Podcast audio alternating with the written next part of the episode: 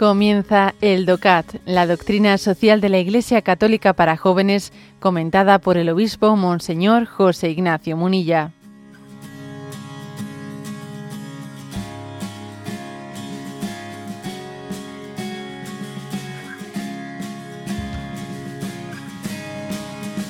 Punto 160. ¿Cuál es la relación entre economía y ética? Y responde. La economía funciona según sus propias leyes.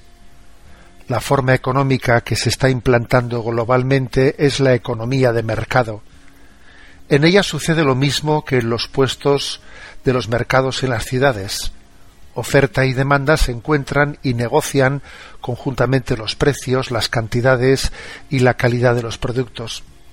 Pero si bien se ha demostrado la eficiencia de la economía de mercado, esta solo es aplicable si es ética y si, se, y si se convierte en una economía de mercado social apoyada por un marco legal del Estado.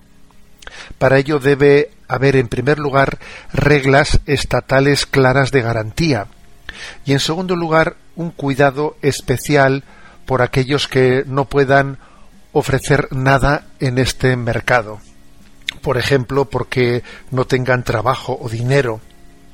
Asimismo, con la lógica del mercado, no se hace justicia a ciertos ámbitos de la vida humana como el dolor, la enfermedad o la minusvalía. Que la economía actúe según sus normas propias no significa que éstas hayan de obviar las leyes y los mandamientos de Dios la relación entre moral y economía es necesaria e intrínseca, pues una conducta moral termina siendo económicamente, perdón, una conducta inmoral termina siendo económicamente errónea. Lo mismo vale para las actuaciones económicamente inviables, como por ejemplo el derroche de recursos, que son también inmorales. Bueno, como veis, la pregunta habla de la relación entre economía y ética.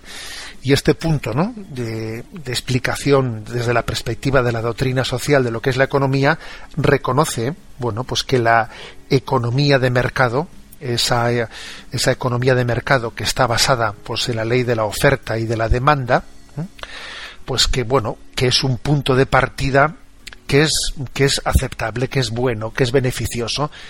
Eh, vamos a ser claros, ¿no? El sistema, el sistema marxista comunista que no reconoce ¿no? Eh, el derecho a la propiedad privada se ha manifestado un desastre, incluso eh, eh, en el sentido económico del término, un desastre. La economía, la economía, la doctrina social de la Iglesia reconoce, bueno, pues que la economía de mercado sí es un, principio, un punto de partida, digamos, adecuado, un marco adecuado para configurar la, la economía, ¿no? Ahora bien, dice cuidado pero la economía de mercado necesita requiere ¿eh? requiere puntos correctores primero requiere requiere de un de un marco mínimo no unas reglas estatales claras de, de garantía y requiere de elementos correctores ¿Por qué? Porque, bueno, porque esa ley de la oferta y la demanda no tiene en cuenta muchas cosas, ¿no? No puede tener en cuenta muchas cosas, como por ejemplo, las, a las personas que están en un momento determinado, pues que eh, imposibilitadas de acceder al mercado laboral y que, y que requieren, necesitan pues de una, una ayuda para, para llevar su situación de paro o la economía de mercado no es capaz por sí sola ¿no? de, de dar una respuesta a las personas que porque tengan discapacidades eh, minusvalías etcétera etcétera enfermedades pues no puedan competir en esa economía de mercado o sea es decir que que la economía de mercado no se puede dejar eh, a su a su mero desarrollo, sino que requiere también de elementos éticos eh, correctores. Lo cual no quiere decir, fijaros bien, eh, que la Iglesia mm, mm, esté aquí propugnando un intervencionismo, porque ya sé que existen, digamos, eh, pues debates sobre si es, es prudente que el Estado sea más intervencionista o menos intervencionista. Obviamente la doctrina social de la Iglesia no va a entrar ¿no? pues a dirimir entre, eh, entre legítimas pluralidades de las visiones de la economía. Existen diversas pluralidades, algunas más eh, que subrayan más la importancia de la intervención social, otras que confían más ¿no? en que la propia economía de mercado eh, es reguladora, pero ojo, lo que existirá una legítima pluralidad, pero digamos el, la banda, ¿no? La banda esa mínima en la que la doctrina social se mueve es mm, economía de mercado, sí, pero con elementos correctores y con marcos de garantía ética. Luego, lógicamente, la letra pequeña no le toca a la Iglesia Católica ponerla, ¿eh? o sea, a, la, a, la, doctrina social. Tendrá que ser los católicos cada uno, pues, desde, desde esa convicción de partida y mm, también desde las inspiraciones de esa, eh, en esa legítima pluralidad, desde su inspiración concreta, la que, bueno, pues eh, es importante que los católicos se hagan presentes en la economía.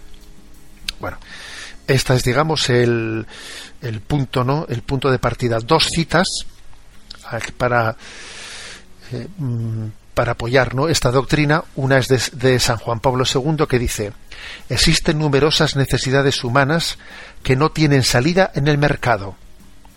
Es un estricto deber de justicia y de verdad impedir que queden sin satisfacer las necesidades humanas fundamentales y que perezcan los hombres oprimidos por ellas. O sea, es decir, a ver, San Juan Pablo II, ¿no? Eh, con contundencia dice, cuidado, que hay muchas necesidades humanas que en la en el mero devenir de la economía del mercado no van a tener salida. ¿Por qué? Pues porque la economía de mercado eh, dejada por sí sola, por sí misma, pues el pez, el pez grande se come al pez chico, es así, ¿no? Y digamos, el, el fuerte termina con el débil y eso necesita elementos correctores. Otro texto mm, que también aquí está aquí eh, citado eh, por este punto del DOCAT es el de un texto de Luis González Carvajal que dice, dado el contexto de escasez en el que se desarrolla la actividad económica, en primer lugar es necesario establecer los fines. Y eso es competencia de la ética aunque la ciencia económica debe de ser escuchada. Lo que nunca tiene derecho a hacer los economistas es declarar imposible lo que tan solo es no deseado, porque en tal caso ellos acabarían decidiendo los fines de la actividad económica. Bueno, es interesante este punto, ¿eh? porque en este punto, que, está, que es una cita de un autor Luis González Carvajal, eh, lo que se viene a subrayar es, a ver, cómo distinguir eh, en esta relación de economía y ética qué, es más propio de la, que entra más en el campo de la ética y que entra más en el campo de las leyes económicas. Entonces, para discernir eso, dice, mira, lo que entra más en el campo de la ética, más que en las meras leyes económicas, es cuál es la finalidad. A ver, las cosas tienen que tener una finalidad y la finalidad no la puede marcar las propias leyes, las meras leyes económicas, no. La finalidad tiene que ser la conciencia ética la que lo plantee. El fin es, a ver, ¿para qué queremos, qué perseguimos, qué buscamos con, con esta regulación económica que estamos haciendo? Y es la conciencia ética la que tiene que definirlo, tiene que decir, a ver, pues perseguimos una regulación económica en la que exista un equilibrio, por ejemplo, entre los distintos eh, sectores, entre el sector primario, el secundario, entre la agricultura, entre la industria, entre el turismo, ¿no? No que haya un sector que sea el de los pobres y otro el sector el de los ricos, que haya un equilibrio mínimo. Queremos que haya también un equilibrio entre las distintas regiones. ¿eh? Pues para que también, digamos, ah, pues haya lugares como, por ejemplo, el campo, eh, del que no se produzca una estampida, ¿eh? una estampida de la población.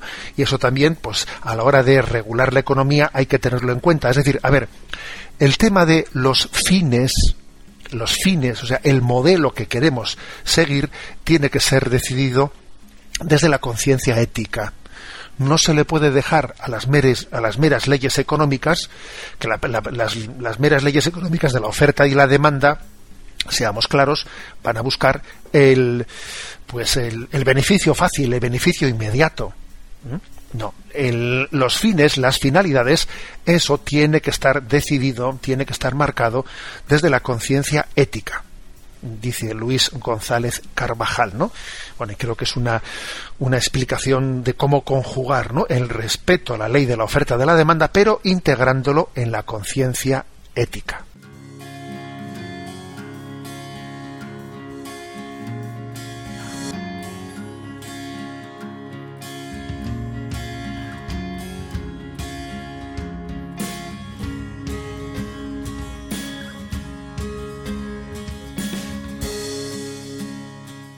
Has escuchado el DOCAT, la doctrina social de la Iglesia Católica para jóvenes, comentada por el obispo Monseñor José Ignacio Munilla.